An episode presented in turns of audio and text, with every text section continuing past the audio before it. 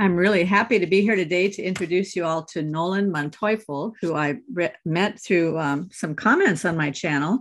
His comments were very intriguing, and uh, I couldn't quite understand them. So I thought, well, it'd be good to talk to him and, and have him explain them to me. And uh, Nolan, I'm going to let you introduce yourself. I know you're an electrical engineer and you work on the printed circuit board aspect of engineering. And uh, maybe you could talk a little bit about how you came to do that, like maybe how you grew up and what led you into that field, and then and then what got you interested in the channel and commenting on the channel, and sort of take it from there. Okay. Well, first of all, uh, thank you for uh, inviting me on as a guest, and um, uh, I've uh, I've actually just had a little bit of nervousness right now, um, being introduced uh, so um, I just want to let you know I'm very grateful to be here. And well, I'm, um, I'm really happy uh, that you're willing to come and talk because um, I always yeah. learn so much from the people that are watching the channel. Yeah.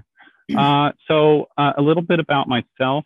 So I'm an electrical engineer. Um, I um, what I love about electrical engineering is a little bit outdated.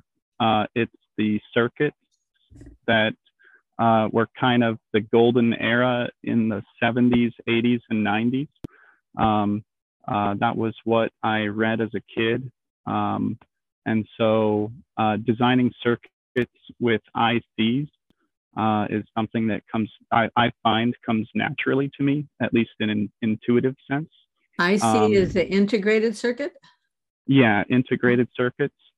And my husband, my um, husband was a chip guy for many years. Really? Yeah, okay. Yeah. So he got so, to design them? Uh, no, no. He was in marketing, but okay. he worked for many years. Well, he worked for many years in telecom and then networking and routing and then chips.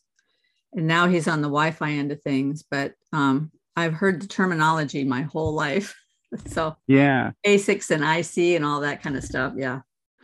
Interesting. So, um, uh, first of all, like out in California, Silicon Valley, there's I know there's a lot of marketing people uh, in the uh, semiconductor space. Mm-hmm. Um, but the story that came to mind when you mentioned that was um, the 555 timer um, wouldn't exist unless um, it was first embraced by the marketing person that it was pitched to. Um, so that's a long story. It's it's uh it's uh anyways, but yeah. So uh yeah. Okay. Cool. Anyways.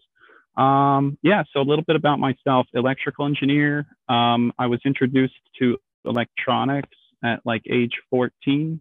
Um, and so I just read a bunch of stuff from the library uh, and uh, anything I could get my hands on. That was before the internet for myself.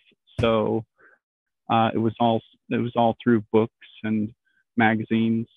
Um, and um, yeah, and so I just uh, pay attention and read a lot of stuff and and um, spend uh, hours listening to to conversations on YouTube, um, seeing what people are talking about these days, and then um, met a couple people through the comment section, and then one of them showed me uh, some of your videos, and I I found them very uh, intriguing. Um, and then I read the um, the about section on your channel, and um, um I just really enjoyed it. I was like, wow, you know, and more because it, it lists your uh, your interests. And uh, it's not very often that you find someone with uh, philosophical interests, uh, scientific interests, um, uh, and then also uh, like artistic interests. Um, so um, Eh, yeah, but uh, man, I, I got I'm a little starstruck. Sorry, oh, a little nervous. That's so funny. I'm just an ordinary person. I'm just I'm just an ordinary person. When I started this channel, I started it at the the kind of um, recommendation of Paul VanderKlay. I don't know if you've run into his work at all. uh-uh.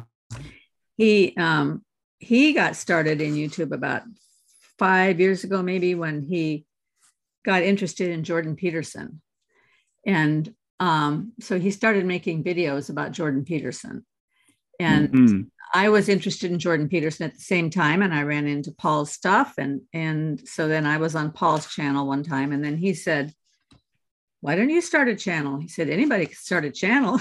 so, mm-hmm. so I asked my daughter, who at the time was like 23 or something, and she was really into all this stuff. I said, "Help me start a channel." So she got me set up, and that's it. I'm just an ordinary person. Um, I have had the extraordinary opportunity to talk to a lot of very, very interesting people, but I'm just an ordinary person, so no need to be starstruck. hmm. No, well, but, um, uh, but I want to go back to what you said about um, when you're 14, you started reading books on electronics, and um, yeah, and then that got you interested in electrical engineering. So you went to college. Somewhere along the line, you also developed an interest in philosophy and art. So how did that happen? Oh, okay. Well, so um, my parents decided to homeschool my siblings and I around 1999, um, 98, 99. And I was uh, uh, going into sixth grade. Um, mm-hmm. So, uh, so from sixth grade through the end of high school, um, my education was pretty much self administered. Um, my parents would slide a stack of textbooks across the table maybe once a year and say, you, you should go through these in the next year. Um, that was your homeschooling? So that, that was the homeschooling. Wow. Uh, and, in wow. Te- and in Texas, there's no um, requirements on academic um, uh, integrity is the wrong word, rigor, uh-huh. um, maybe. Um, so, um, so a couple years in, Dad was like, "I want to make sure y'all are learning something." So he had us take the SAT, you know, and so it's like, okay, cool. But other than that, there was like no feedback on if I was actually learning anything. Um, so I was really just learning the things that I wanted to learn, um, which was math and uh, uh, electronics um, well, obviously, in order and, to do that, you had to learn to read well and to think and all of those things. Otherwise, you wouldn't have been able to learn math and electronics, right? Right, right. Well, I did. I did have a fifth grade level. Yeah. Of uh, spelling and and reading, um, but uh, I didn't read any Shakespeare. I didn't, you know, if I wasn't interested in it, I didn't go pursue it. Um, so and uh, this is a personal question, which you don't have to answer, but some people might say they feel a lack because of things that they missed out on. Do, do you feel that you missed out on something or do you feel it was a um, benefit to you to be I, able to pursue your interests? Uh, I've hyper analyzed it um, and I'm not sure. Um, I, I would say yes, but maybe in ways people don't expect, or maybe in ways they do expect, but the way I would phrase it or the, the perspective might be different than they would expect. Um, so, and then a lot of it may just be, um, you know, myself and like how I process things. Because yeah. you could take two different people, put them in the same situation, and they'll experience it differently. Yeah. Um, so, so in an uh, so in an educational environment where I'm kind of left alone um, uh, to pursue things, uh, I find things and I pursue them um, whereas maybe some people wouldn't be the same way. Um, so yeah, so I would say there are uh, downsides to being uh, educated um, outside of a classroom, um, mm-hmm. and um, and so those are just stuff you'd have to consider on a case by case basis with the people you're you're looking at or talking to. Mm-hmm. Um, so, but yeah, I don't well, know. I, I'm very... I, homes- I homeschooled my older daughter um, when she went into st- starting from seventh grade. But we had a we had a pretty rigorous curriculum that was developed that that had the whole thing laid out.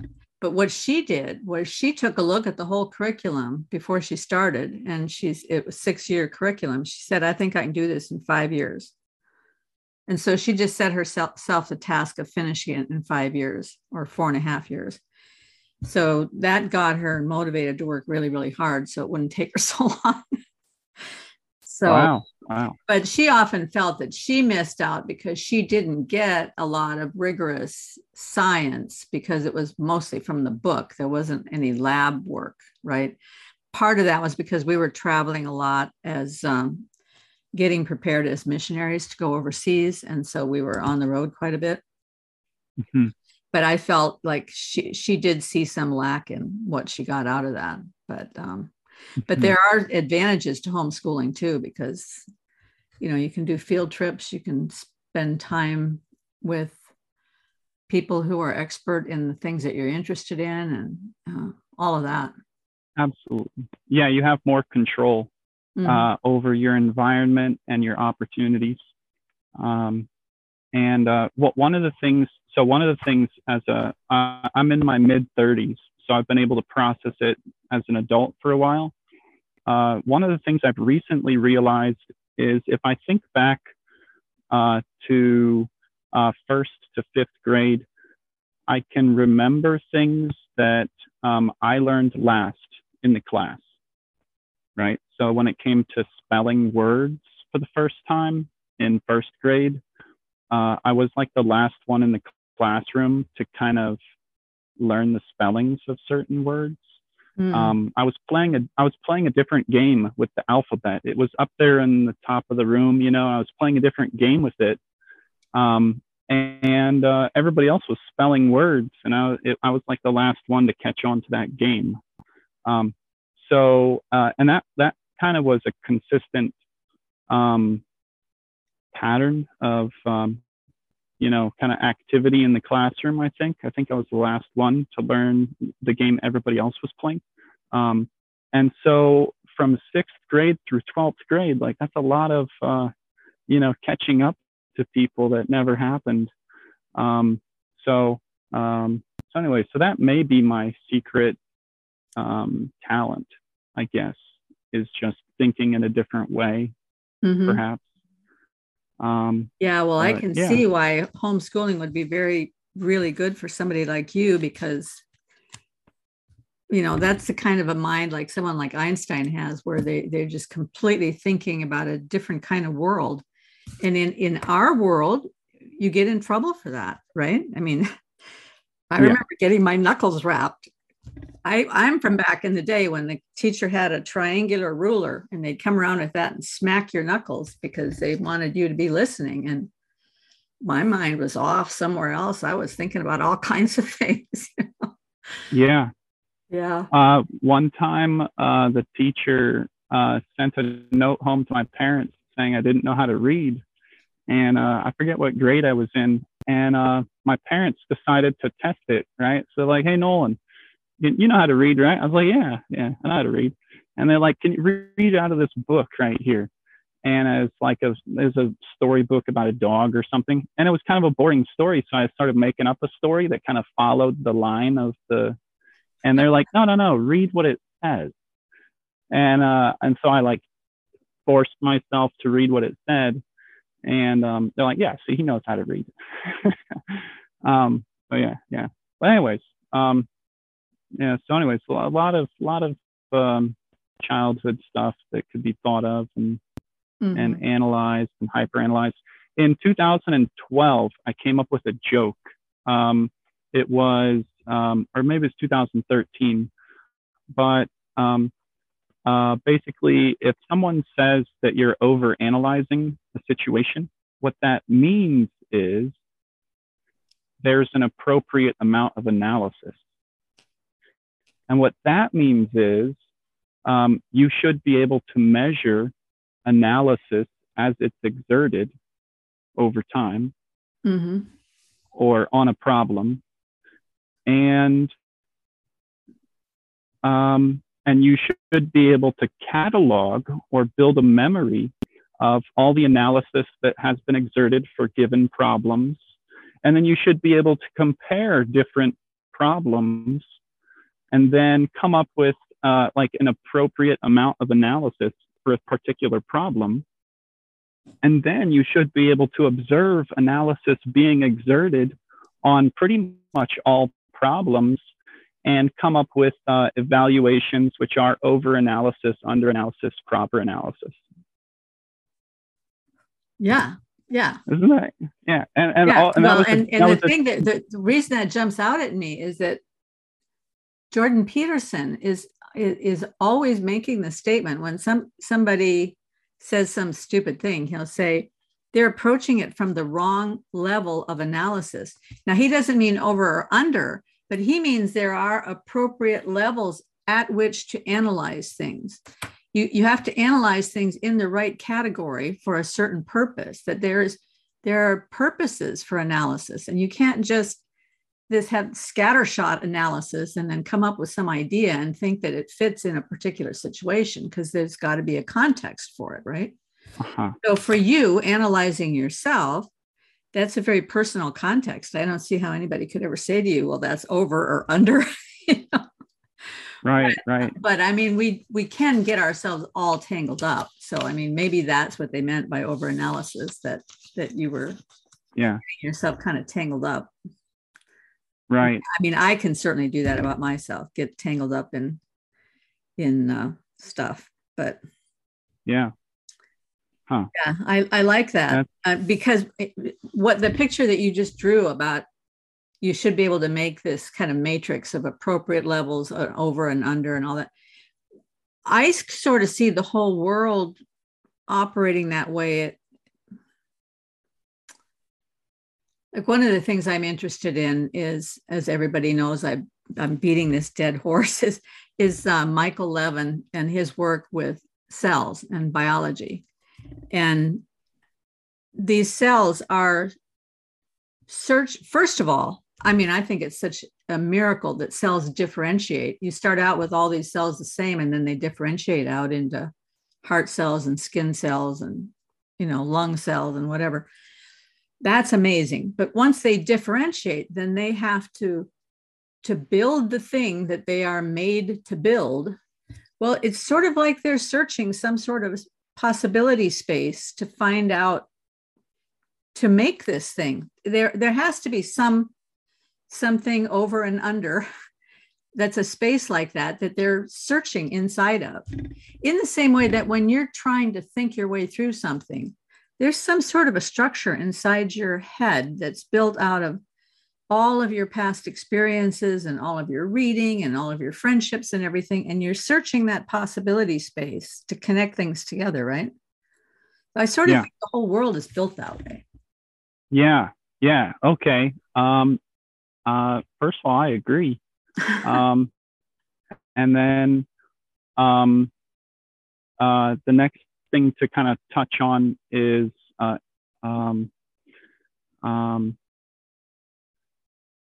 um, I, I think what made separate your your brilliant philosophers from your um, average is when is the brilliant will know when to stop asking questions and just uh, feel comfortable not knowing Mhm. um, and maybe create a game or a story at the level that they understand um, and then proceed from that game Mhm. um, and uh, since my background is electrical, uh, I actually took no biology or chemistry classes before college.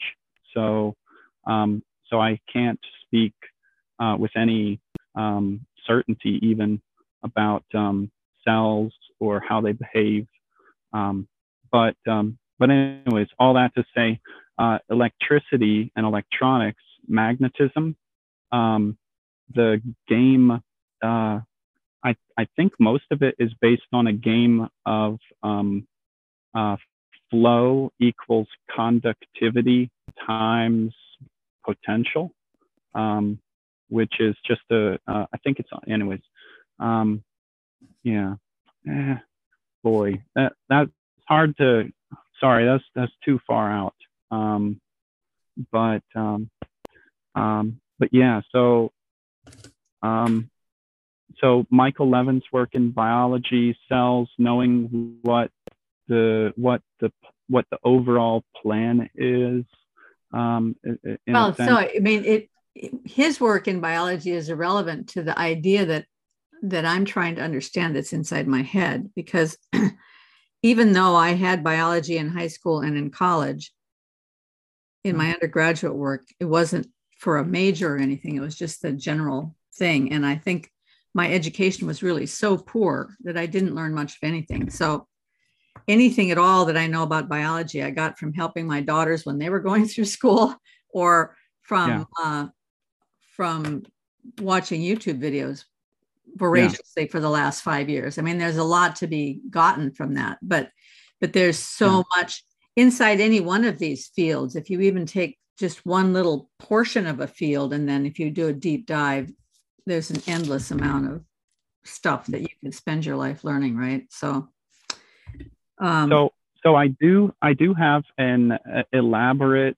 um, kind of uh, view of looking at stuff that uh, is um, very useful in thinking through stuff that uh, like Michael Levin talks about. Mm-hmm. At least it's useful for myself. Um, but it's all just based on a game that I start at an imaginary level with uh, a source, a conductor, and a flow through the conductor due to the source, um, which is natural to me because of uh, electricity uh, and okay. And so let me feed that back to you: a source, sure. a conductor, and a yep. flow. Correct. That flows through the conductor because of the source. Yes, that's correct. And that's the game I, I feel like uh, scientists and engineers have been playing with uh, electricity and magnetism um, uh, at least since Ohm. Um, so for a while. And I, I honestly think it's just a game. So when you use the word game, what do you mean by that? Uh, I mean, if you ask further questions, um, you're going to come up with a, I don't really know.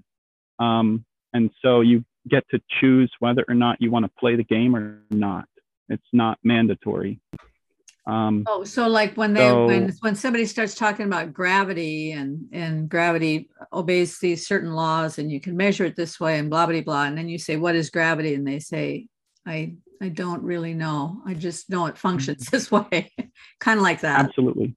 Yeah. Okay. So for electricity, it's all the electron, um, right? The electron and its motion. Mm-hmm. And then uh, when you ask, well, why does the electron move? You say, well, you know, like, because, uh, and there's a bunch of different situations where an electron can move, right? In a, a solar panel, uh, a light will hit um, the, the semiconductor that's, you know, junctioned with another one, and they got different uh, concentrations of electrons on this one than that one, and the way that the energy hits, and it pushes it mm-hmm. right? And it causes a flow at the junction, um, right? So there's a bunch of different reasons, but at the end of the day, it's an electron flowing through a conductor due to a source potential, right? And uh, I, I really don't know if it if it goes any more scientific than that game that everybody's just accepted uh, to play. Um, so like why this, does it is move? the source is the source potential always um, something that can be measured like light? I mean, light so, can be measured. Is the source potential in this game something always something that can be measured?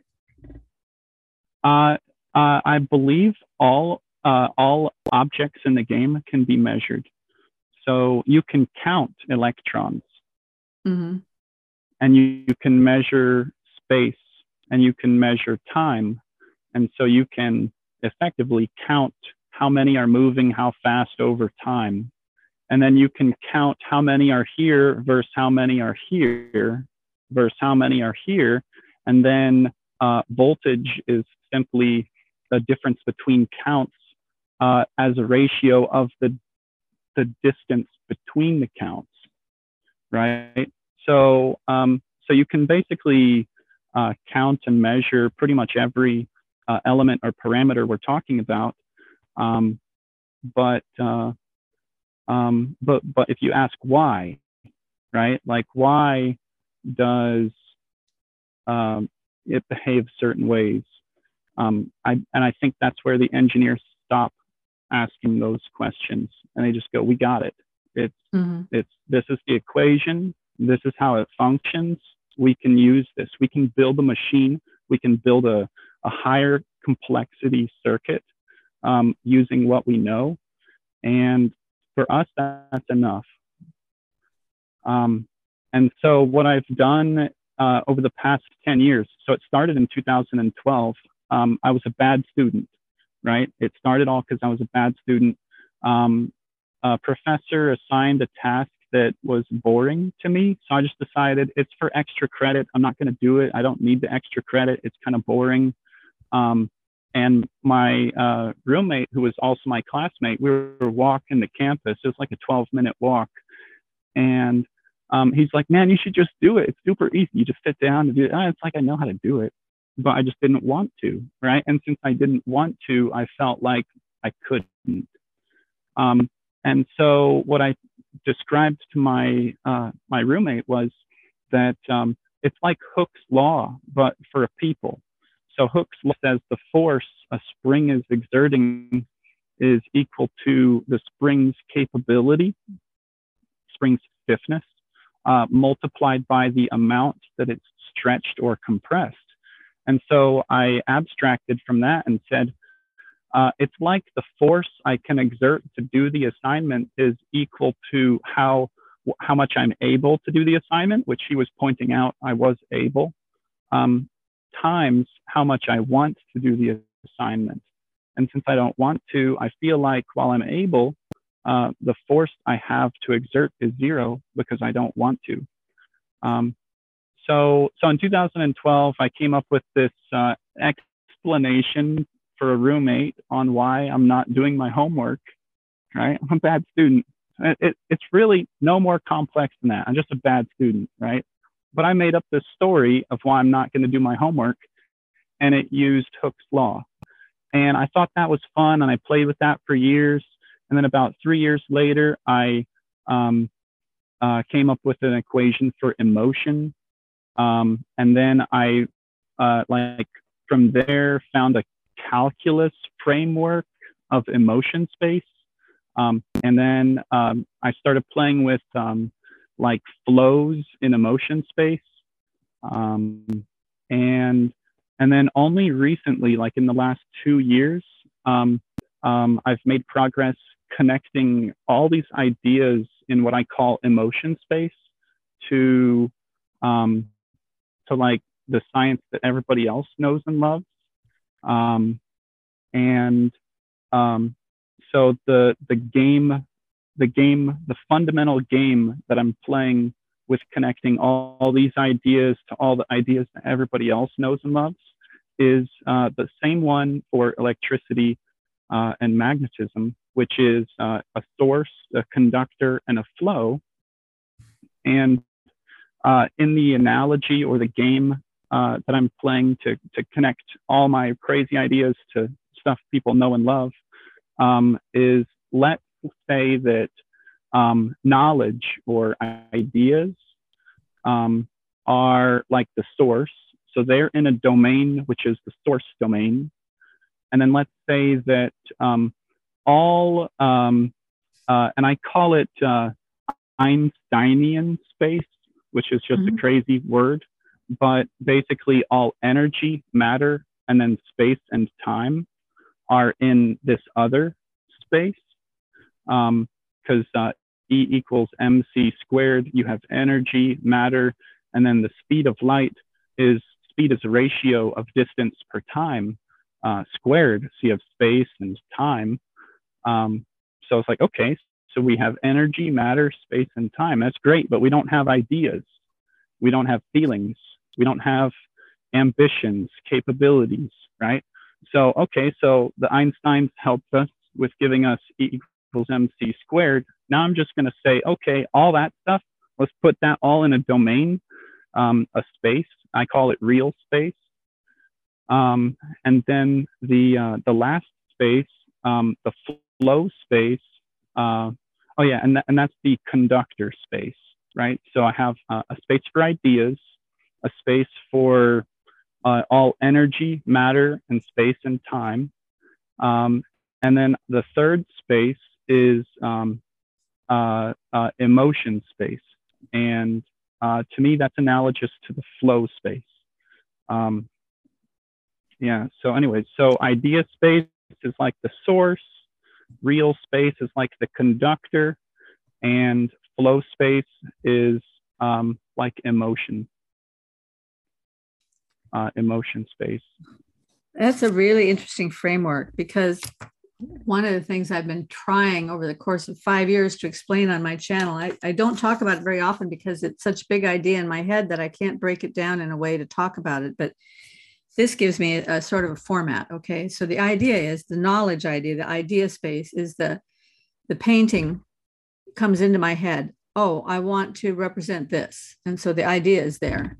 And then the the real space, the energy, matter, space, and time is is the the time that takes place that's required to get the painting down on the on the or, or to you know round up all the materials to figure out how i'm going to approach it to set up the constraints and the limitations that are, are going to help me to achieve what i want to achieve um, to determine the materials that i'm going to use to set up the particular palette that i'm going to use find the brushes all of these things a substrate and all of that that's all in this conductor space because that's the that's my action that i'm doing yes. and the flow yes. is the energy that's yes. working in me that's making all of this fit together in a particular way that is more than what i could do on my own there's something more that takes place in that process.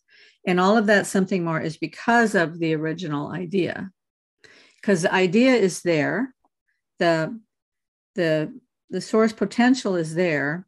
I can see what i need but i have to keep with the flow i have to keep always going back to the idea and determining have i gotten there yet? No i keep working have i gotten? I'm always referring back to that original thought. And um, yeah so i kind of think that's the way the universe is built that that that structure is is the universe. And there's a lot that takes place in that middle section. Yeah. But um but the flow and the source are definitely yeah i like that picture. Yeah.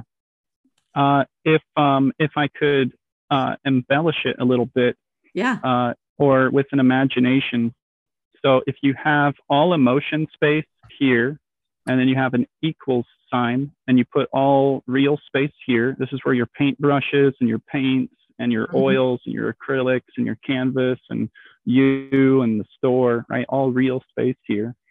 And then all idea space over here, right? Like all ideas. Mm-hmm. And then the, re- the relationship is similar to, um, it looks like multiplication when you write it on paper or a whiteboard, like ideas times um, the real space um, um, equals the emotion space. Um, um, but okay, so this may be this may be an experiment too difficult, but um, take all of idea space, sweep all ideas, right? All canvases, all mm-hmm. possible paintings that could possibly go on a canvas. Like look at all those ideas. Now, um, when you when you look at you know you your your your life your workshop your canvas your paints you're filtered you know you've you're you've basically filtered what could possibly you know you've filtered to a particular uh, set of emotions right all, mm-hmm. all the ideas still exist and all materials still exist but you just filtered your your um, reality to what's in your workshop. And so you could find ideas that you can't access, but you could find ideas that you could access and then get them on the, anyways. So, mm-hmm. um, so, um, so I like to play with um, visualizing the full space and then filtering down to um, to what's present. Um, Yes, I, I don't know if that, that helps. There, there is a structure that exists in the universe somehow that it also exists um, probably in our social domains and our intellectual domains because it shows up in writing everywhere but it also shows up just in in the lived story of people's lives and that's something called a chiasm you heard are you familiar chiasm. with the chiasm Mm-mm. so a chiasm is a structure it, it's a it's a structure like this so it looks like an x but it's where mm-hmm. you take a lot of potential and it gets narrowed, narrowed, narrowed, narrowed, and then it has to go through a very tight space. And then when it comes out the other side, it gets wider and wider and wider, right? Hmm. So the way it works out in writing, and there are quite a few passages in in in the Bible, in the scriptures that are built like this, where there'll be an idea which is called like A, there'll be a line that would be A, and then there's a B line, a C line, a D line, and then E is the center point of the idea. And then, then there would be D prime, C prime, B prime, A prime. So A prime and A are parallel concepts. B and B prime are parallel concepts. And that when you're reading it, you can actually see this happening in the text. But it hmm. also happens with people's lives in the text. So the life of Joseph is like that. He starts out the son of a wealthy father. He has all these dreams of his future and everything is great. And then his life gets narrowed, narrowed, narrowed. He gets sold into slavery. He ends up in prison. But when he comes out the other side, his life gets broader and broader and more powerful until he is the second most powerful man in Egypt and he saves his people. So that chiastic structure takes place in the story verse of our human hmm. lives, mm. it takes place in our literature. I think it also takes place in maybe even in electrical engineering. I don't know. I, I, I have a suspicion that that there are certain structures in the in electricity and so forth that have that. I mean, when I look at um, when I look at who was that famous physicist? Can't remember his name just dropped out of my head. In the 50s, 60s, um, everybody. Feynman? Hmm? Theodore von yes, Karman? Feynman. Feynman. Feynman. Okay. Feynman's little electrical diagrams, you know, they look very yeah. chiastic to me. So I mean, I think that ah. that shows up in it shows up in biology, chemistry. It shows up in a lot of places. So I think there are these structures that are sort of built into the universe that you see everywhere and and mm. so this idea of ideas and um, so you're saying that that that there's a potential great potential number of ideas a great potential number of materials that could be used then what the artist does is they i think they have to design constraints and limitations for themselves to get that idea space and material space down to something manageable so that the flow can operate because mm-hmm. if they don't if they don't reduce it down then you're faced with this infinite field of potential and you can't you can't move forward. You get completely immobilized right? So there has mm-hmm. to be the way that there's a path through is by bringing it down into something. And in a way that's kind of the way thought works because you and I are completely different people because of the life experiences we've had, the education, the friends we've cultivated, the pictures that interested us, maybe the movies we saw, the songs we sang, all of those things built us something into us so that when a thought comes into us, it goes through that entire filter and when it comes mm-hmm. out, it's something that's idiosyncratic just to me. Mm-hmm. And you have yours that's just to you. So then when we mm-hmm. communicate together, we have to try to rebuild the relationship between our two right. thought, right. our two thought palaces. We have right. to we have to connect that up again so that we have mm-hmm. meaning again at the other end. Mm-hmm. Interesting. Wow. Okay. All right. We're okay excellent. This excellent. Um, um, so when I was a kid, I'm gonna launch into a story. Yeah. But it okay. totally will eventually tie back in. So when I was a kid, um, uh, I was on the older end of the spectrum in our family. So when two of my younger brothers one time were having a disagreement in the room across the hall, um, I always was a thoughtful kind of person. I could put myself in like a meditative state as a young kid. Um, so anyway, so I was in I was in a, a think, right? I was thinking, and uh, my siblings across the hall were were just being little kids, and uh, mom had to get involved. So mom came upstairs, and I hear him over in the other room, and she's trying to figure out what was going on, and you know how's this, and how do I fix it, and and I remember just realizing, you know, if you don't realize what the problem was, you're not going to be able to find the most intelligent solution. You may be able to solve the worst parts of the problem, but uh, if you don't know what the problem is, you can't solve it, right? And I just drilled that. I think I wrote it down. You know, like um, I just like if you don't know what the problem is, you can't solve it. And um, I forget how old I was, but it was uh, a young teen at least, right?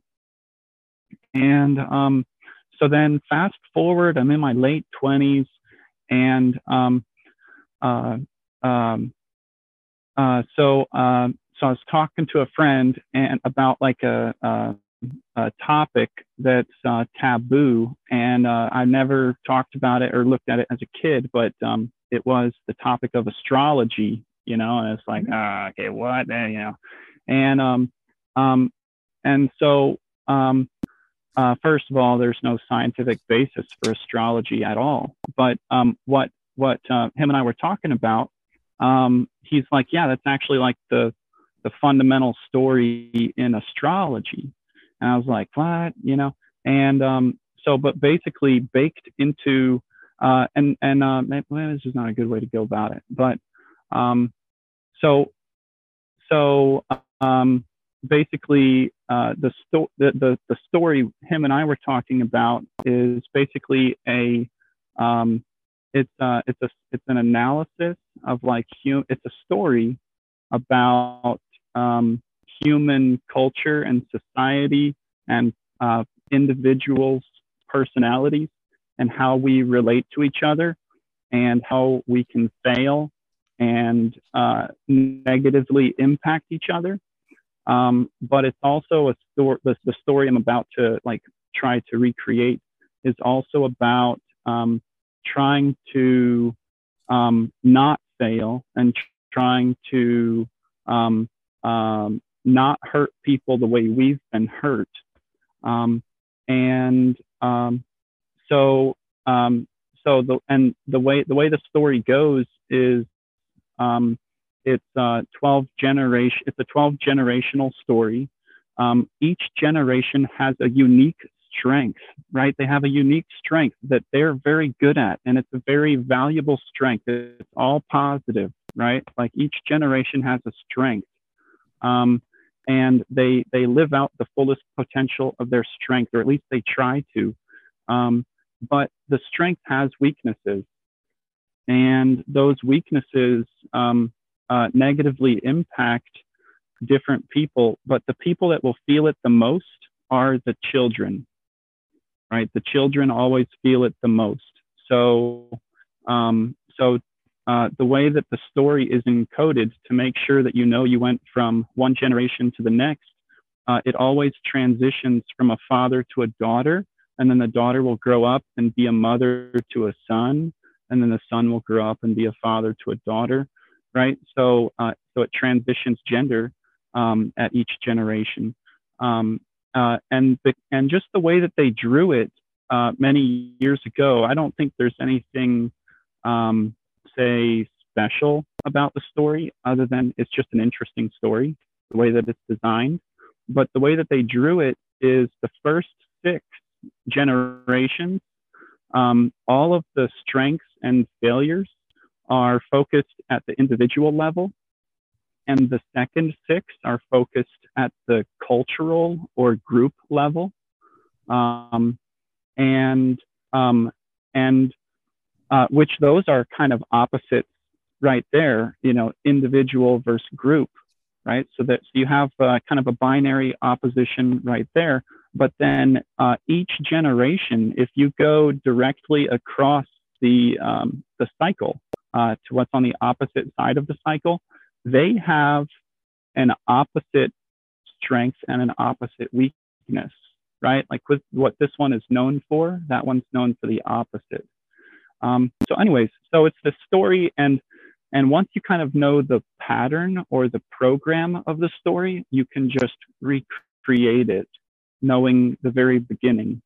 Um, and so the very beginning is um, uh, being strong at expressing yourself, right? Who who am I? A- answering that question, right? That's the strength of the first father, right? Is uh, you know, it's it's an expression of yourself. Um, and uh, the, the the and so that's so that's what the very first generation is really good at. It's I am this. I am right. This is who I am. This is what I'm about. This is what I like. This is what I care for. This is who I take care of. Right. It's about um, you know exerting yourself. The the weakness with that is um, you are what right like where where where are you right yeah so you are you know like the child complaining about the daughter complaining about the father yeah you are big and important but you know like like what's going on around you you know you're all focused on yourself um, and so the daughter improves on the father's shortcoming of not being fully aware of the surroundings just being aware of himself and um, and so she knows her environment she knows where she is i am here i'm right here right? I'm not going to make that same mistake of running around, smashing into things accidentally. Uh, I'm right here. I'm in the middle of a field, right? And I'm not going to move. And then the the the son for for that mother, right? His mother was so stubborn; she would never move, right? Um, so the son is able to consider options. He's able to go, you know, it's not so much about just being in one place. It's about being able to consider possibilities and go uh, take the better possibility. You have to be able to move.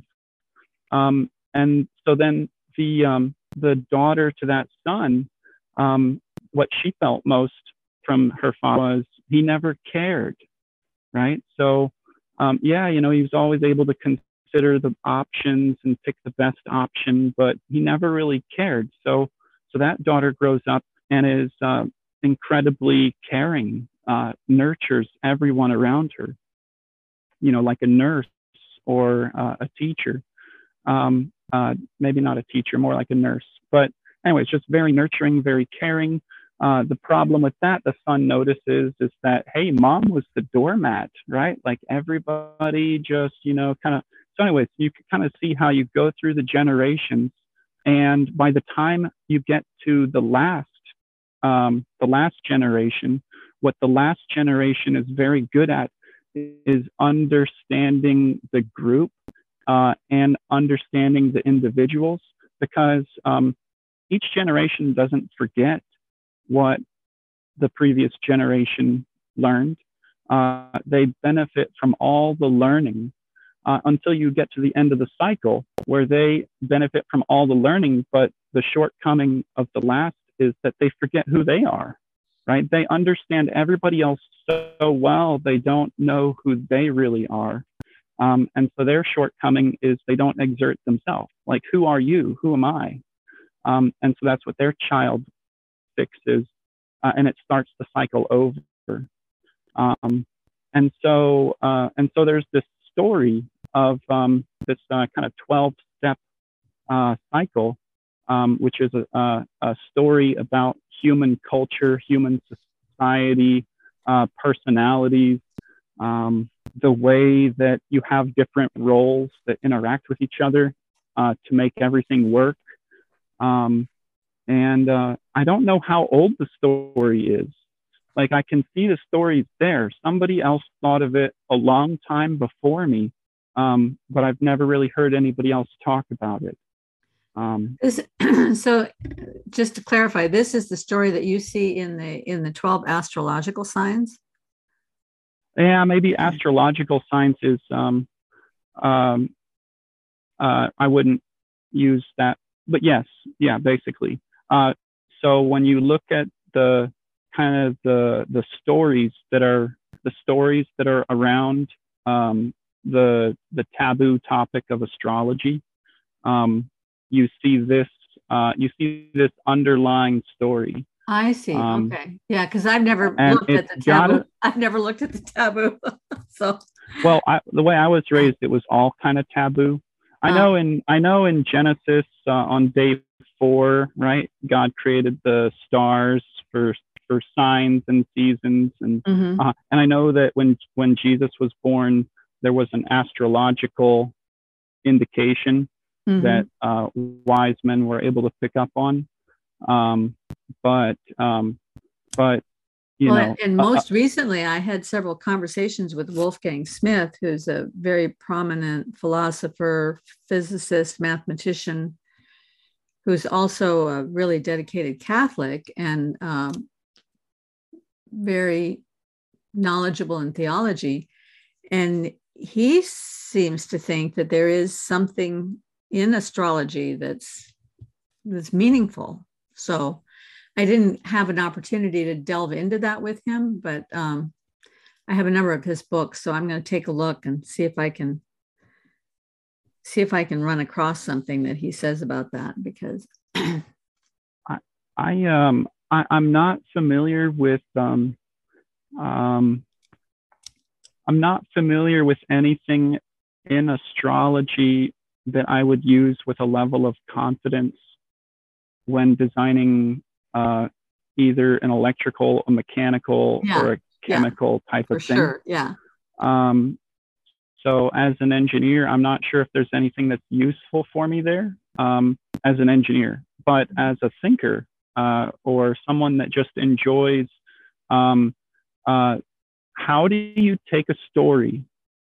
How do you take something that you see so clearly and encode it in a story that mm-hmm. can can be told and retold and retold again and again and again and the story won't be lost well to do mm-hmm. that you have to create a you have to create a pattern. You have to create a program. You have to create um, uh, a main storyline that's interesting enough for it to be passed down um, by someone who's less interested and less able than perhaps yourself. Um, and and uh so yeah I, that, that's seen, really good. That's really rich. I yeah so i see that there. I think this main story of generational improvement every generation is trying to do the best they can and solve the problems that came before them but they're gonna and they're gonna and they're gonna succeed. They're not to make the same mistakes that their parent made but you're to make your own mistakes. And your mistakes are to affect your children and they're to do the same thing you're doing. They're to try and do their best with what they have, where they're at, but they're going to make mistakes and it's going to affect the next generation. And it's going to always, this is a cycle that's always going to continue um, as long as the stories continue. Um, mm-hmm. So, um, yeah. Um, but so, so I'm not sure how much is in the astrology books um, that's actually useful. Um, but there is this underlying story uh, that um, that everything kind of builds around. Um, uh, and the other thing is, um, I mean, today we can pull out a pen and pull out a notebook and write something down, but if we go back not that far, you could be hundreds of miles away or hundreds of miles and hundreds of years away from a pen and a paper and have a great story. How, how do you pass that story down? Mm-hmm. If you're hundreds of miles away from a pen and paper and you want to pass a story down, you have to find a program, you have to find a, a pattern to encode it in. Mm-hmm. Um, well, and that's the other thing that I think you see in astrology is that they they looked into the night sky and and they made stories out of those stars so that they could um, encode the pattern that they saw they could tell a story about the pattern that they saw so that maybe sometimes those things in the sky don't move that fast, but it might be generations before some part of it moves. And then when that happens, people had a pattern to go by. Well, this is what it looked like 300 years ago, and now this is what it looks like. So they had to find the pattern, and then they tell a story about the pattern because that preserves the pattern for the mm next generation and the generation after that, right? Um, mm-hmm. And I always thought they must have amazing imaginations because when I look at those stars, I don't see those patterns that they saw. You know, mm-hmm. the, the only one that I can I can really clearly see the dipper, the little dipper and the big dipper. Yeah, I can see that. And I can see the belt of Orion. Yeah, that looks like a belt. yeah. But, yeah. But the rest of it, I'm like, that does not look like a lion. That does not look like yeah. a lady, you know. so so um so here's one way I've used astrology to answer a question, a philosophical question that uh, may already have an answer that satisfied people. I'm pretty sure questions get pushed around longer than the answers, uh, you know, even after answers are, are satisfactorily given. But um, uh, so there's the question, um, like, uh, I don't know who's posing it even, but um, let's say you're the conductor of a train and you control the switch to take take it to a different track, or let's say you're the observer of a train controlling a switch to divert it to a different track. Um, and let's say you know both tracks have a bad outcome. Um, so either track it goes down, you know, bad outcome is going to happen. Um, what do you do with the switch? Right, you're in control. And um, the way uh, astrology has helped me solve the problem, right? No, just like the story, like transforming to a story domain and playing with it over there and then coming back um, is uh, so um, uh, Sagittarius is the half horse, half human archer, right? Um, and Sagittarius is the the the the generation or the character uh, in the story, um, which is most interested in um, truth seeking um, and truth seeking at the group or the culture level. So truth seeking not just internally, but like as a at the group level. And um, uh, it's an archer. So he's about to shoot an arrow, or that's what he does. He shoots arrows. Um, and so the solution as an engineer, um, uh, thinking about like a self-driving car that has to make a bad decision, right? Um, uh, the solution is uh, basically Sagittarian, which is you fire out uh, threat messages right? So you send out a threat of like, hey, I'm a big train. I'm headed your way. Do you want me to come down this track? And you you listen for a beg. So you send a threat and you listen for a beg, both directions, and you've got all your observations from both directions. If you only get a beg from one direction and you're programmed compassionately, and you don't observe an unannounced beg, you go the way that hasn't been begged against, right?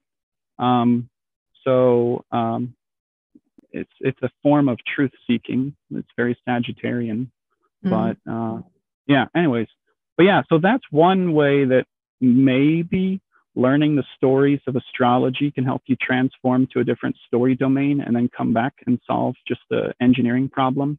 Okay, how are we going to code this? All right, well, let's code in a, a threat, beg, you know, compassion equation into our decision matrix. And it's, it's just as simple as that.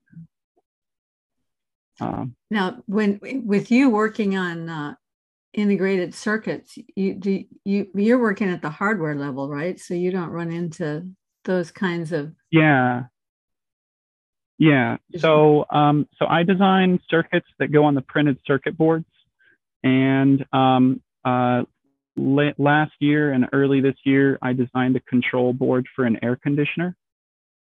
So if you go to a hotel room, there may be an electronics board in the air conditioner that brought it to life, right? Mm-hmm. So when you push the button or you touch the wall stat, you know, some something, some electrons may, if it's the one I did, some electrons will be flowing through copper that uh, that I drew. Mm-hmm. Um, and for the month or two that I was designing the board, um, like in earnest, like that was the design stage I was at. Um, I would uh, basically wake up in like a REM sleep um, every day and kind of go over the board um, and then find things that needed to change. Um, uh, that's just the way that uh, good design engineers work. Mm-hmm. Um, and um, so yeah, so I yeah. Anyways, so I I I, I basically design boards and circuits and capture schematics and and um, it's about to be obsolete. Um, check this out. So um, before the end of my career, uh, I won't be drawing uh, copper, right? Uh, I won't be drawing schematics. I'll be um, uh, interacting with an AI enabled CAD tool.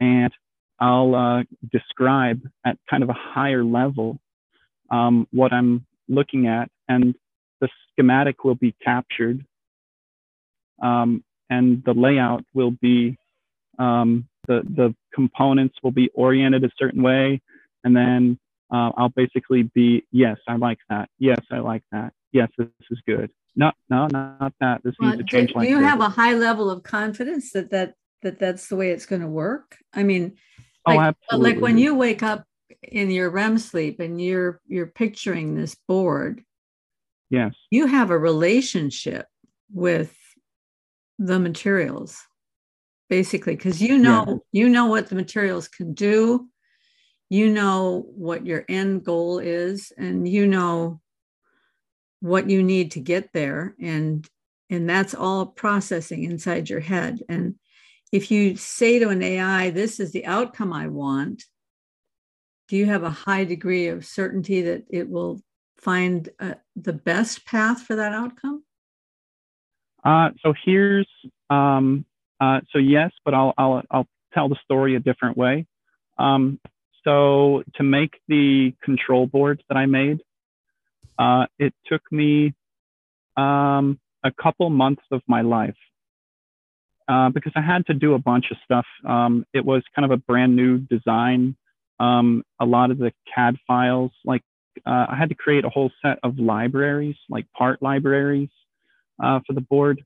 Um, so uh, it was very involved. I would say that there was probably 10 million clicks, right? So every design project that an engineer does, you could count the clicks of the mouse, right? Click, click, click, um, or keystrokes, click, click, click. And it's probably, I don't know, 10 million clicks Mm-hmm. Um, and I had to click every one of them. Right, I had to do every drag, every click, every keystroke, and um, uh, so I think in within 10 years, a lot of the a lot of the work that's um, being required or being done by design engineers is going to be automated by AI. Mm. Um, so um, so yeah, so there's a lot of work um, that will kind of just disappear. Um, and um, uh, the, um, yeah. So, um, anyways, I'm trying not to l- use my equations to describe stuff uh, too much, but I don't, I don't mind. I don't mind. I like your equation. So, so, so basically, uh, force is ability times ambition. And is that AI the, is that the spring uh, one? Is that your spring? Yes. yes. Okay. Yes. Yeah. Um, so force is ability times ambition. That's analogous to the spring.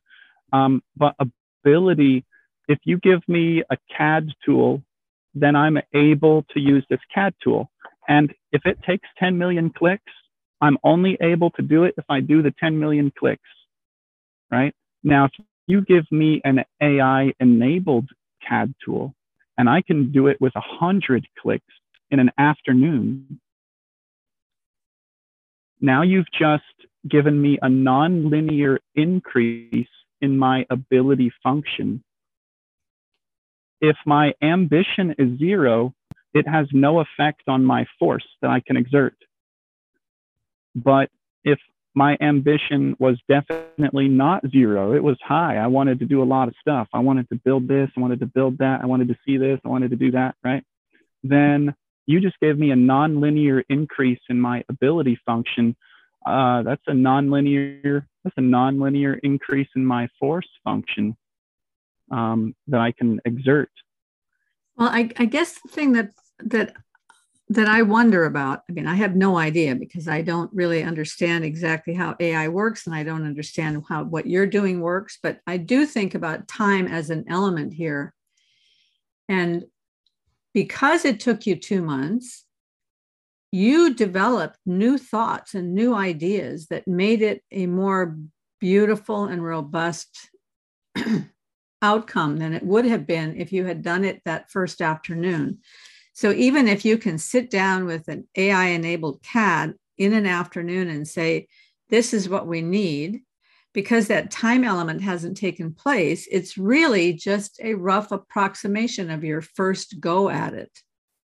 Even if the right. AI can do the details appropriately, it may not end up being the beautiful thing that you created over a two month period of pondering. Do you see what I'm saying?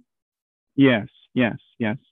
Um, I see what you're saying. Um, um, the um, um, um, there's it's it's a very rich that's a very rich connection to the to the topic. So um, just to create a separation or an artificial separation for a moment. And I say artificial because I'm both an artist and engineer. Um, uh, so, as an engineer, taking off the artist hat, um, the way uh, engineering works is um, that's okay, right? It's okay to go with something that an AI generates and you didn't have an artist uh, lovingly draw. Um, um, so it's it's okay to do that. Um, and then as the artist, um, uh, it's like giving it's like giving me a different paintbrush. Um, it's like uh, giving me a uh, a different um, medium to express the art in, because today um, I receive a paycheck and I pay for the roof over my head, the shed in my backyard, the beer I drink, um, based on my ability to draw one click at a time, one line at a time, or one group of lines at a time. Uh, what eventually becomes copper on a on a fiberglass board, um, where chips get soldered to it, right? Mm-hmm. But um, but in the future, there will be a different tool that artists use at a different level. It will still, the tool will still be drawing copper on a board the mm-hmm. way that the artist wants it, but um, but it's it's going to be at a different level. Uh, uh, here's here's the story. Here's the exciting story to um, kind of um, uh, think about in this. So the very first chip that I learned was the 555 timer. Um, it was the first circuit that I breadboarded. It was a, it's a little small eight pin chip that um, puts out a square wave, right? So you can make an LED blink on and off. It, it's not crazy impressive, but um, but it's it's actually the first thing that a lot of people learn when they uh, are starting to learn electrical engineering. Um, and that chip was designed by uh, an electrical engineer who um, uh, he was out in Silicon Valley. He had just gotten hired at a big company, um, but they lost some government contracts, and um, so they laid off half of their engineers. he was still there, but morale was really low.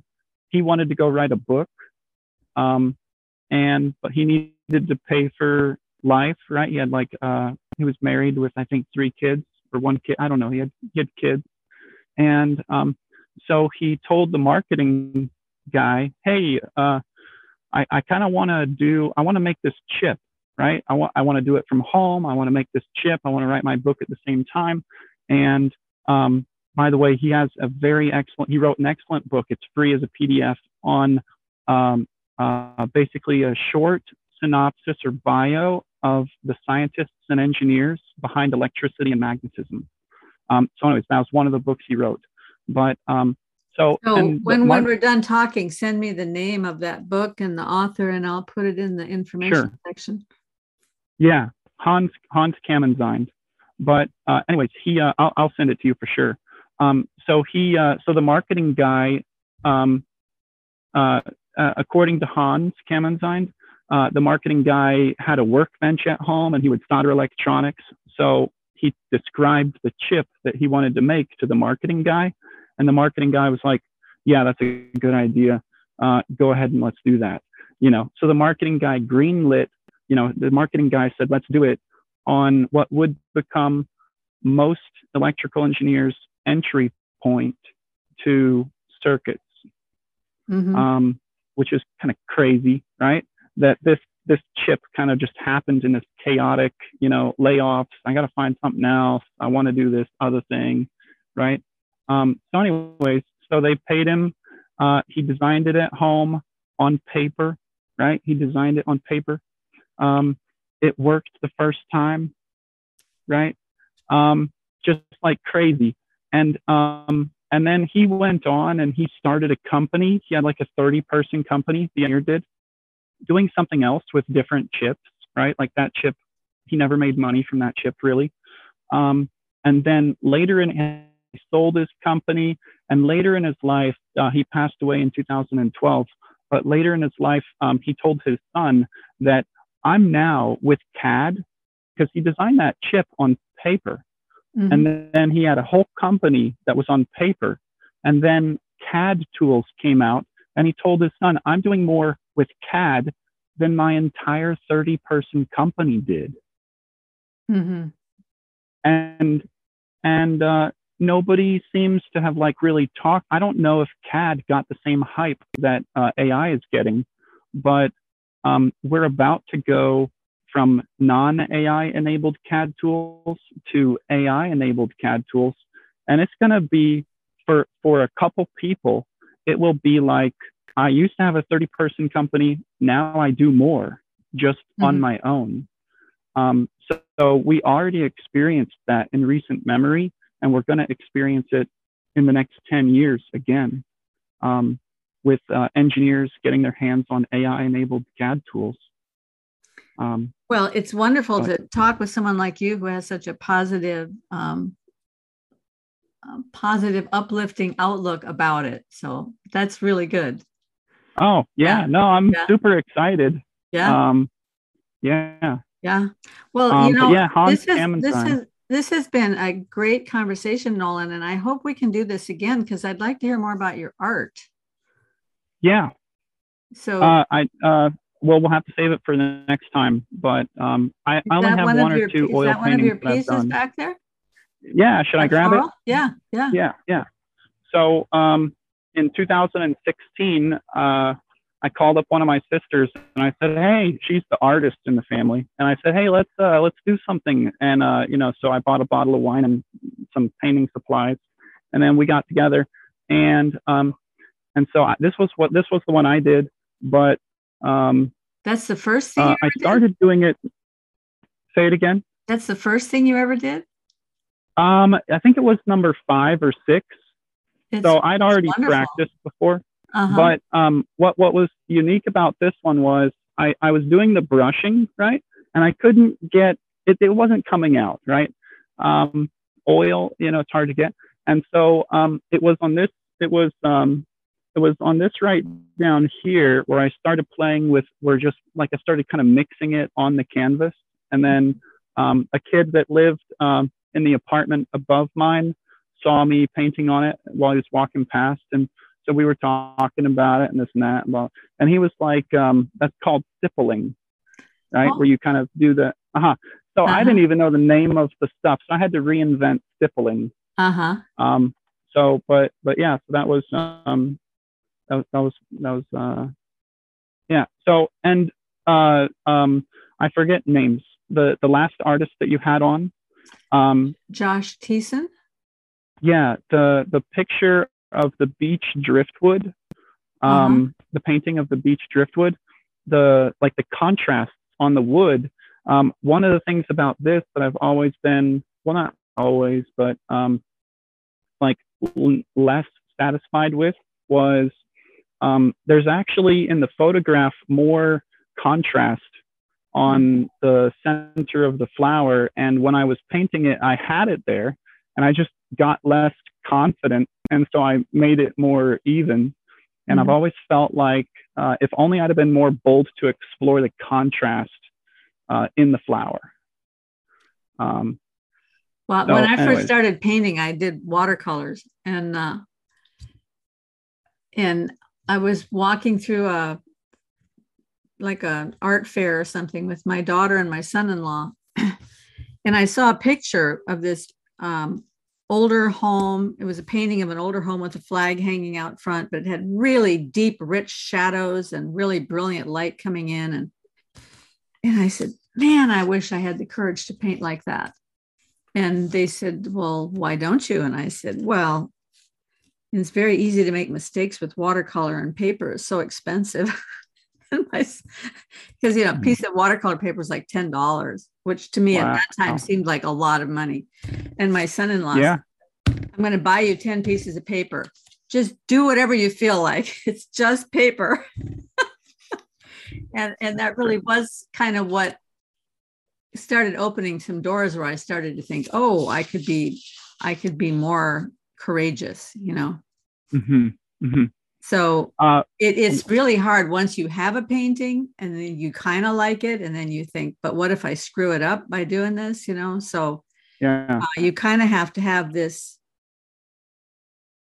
it's perfectly okay if it gets messed up it's just a painting you know Right. more where that came from there's you know there's a lot of stuff in your head that can that that's one of the fascinating things i think about what you're doing like what they do in silicon valley is where information becomes physical. You have this picture in your head and then it becomes copper wire on a, on a piece of fiberglass right? It, it's just Mhm. it starts out as an idea and then it becomes something that fits into something else that makes this you know computer i'm looking at or makes the air conditioner or whatever. These ideas turn into physical things in our world. And um, that's why it's not hard for me to imagine that the world was created because there was an idea in the mind of god and then then this world just came out of that so but that's another Mhm. story for another time so Yeah. Yeah. Can I can I close with one kind of um, open-ended thing? sure yeah absolutely Okay, or, or at least that'll be the last thing I, I have. I, I, I want to get it out though.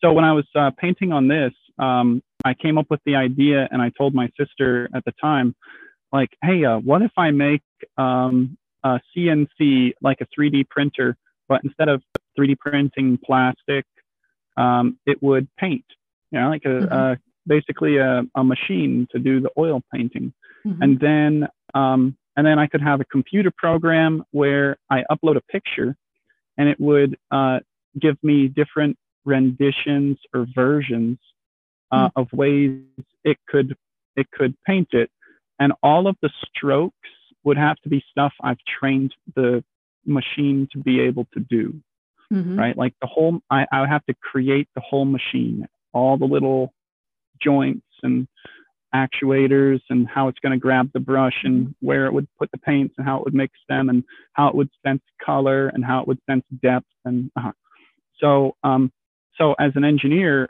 i'd have to make all that to me that's art Mhm. and then when the machine would create a painting, that's art.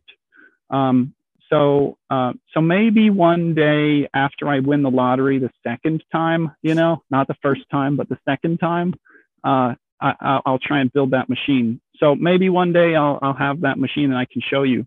But um, but my my sister was like, that kind of takes the art out of it, and I thought about that, and I was like, no, I think it makes it squared, right? Like art times art um, where the machine is art and then the paint the, the painting on canvas is also art so it's like art squared um, and i think if um, uh, i think meditating on that kind of relationship of the the engineer the machine and the canvas um, is the helps answer a question that comes up in my equations um, of like what is the multiplication?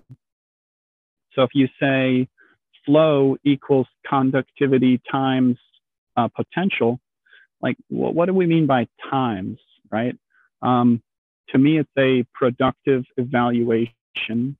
Um, and the best like story to help people sort of see that would be the machine and the, the canvas, um, like art squared. So it's art times art. Um, but yeah, maybe that was one. Maybe that's one story too far.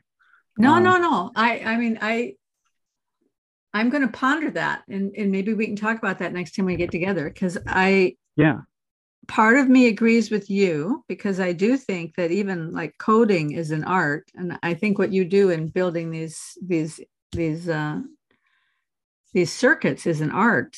Um, but part of me agrees with your sister that if you put the machine in between but but there is this other thing that there's a potential there that by putting the machine in between you've added another layer of anomaly. And i think anomaly is what separates um, photography from from what's called fine arts. Because once the hand of the artist gets involved there's opportunity for imperfections. And those imperfections add to the beauty of the art.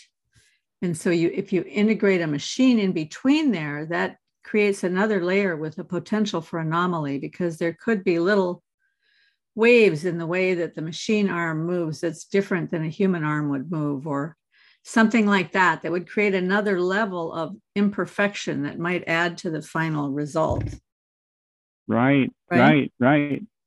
did you know that every typewriter the keys were all unique. You could get out a microscope and see a unique like defect on a mm-hmm. key. Mm-hmm. And then uh, in like World War II, they would use that to be able to see where the letter came from. Mm-hmm. You know. Yeah. Um, yeah, absolutely. Yeah, because of, like because of the yeah. idiosyncratic nature of each person's um, pounding on the keys. Yeah. Yeah. Well, even yeah. just in the way and the key like, is built in the first place, but then damage that's done through different impress of the of people's hands and so forth. Yeah. Yeah. And uh and that effect on the canvas. Yeah, interesting. Yeah. Wow, so, so much. Yeah, so much. fascinating well, talking, you. Nolan. So let me know yeah. what you're thinking in the future and we'll we'll try to put another one of these together. Okay. All okay. right. Thank you, Karen. Okay. Thank I you. really enjoy getting to know you. I enjoyed getting to know you too very much. Okay. Have a great day. All right. Bye.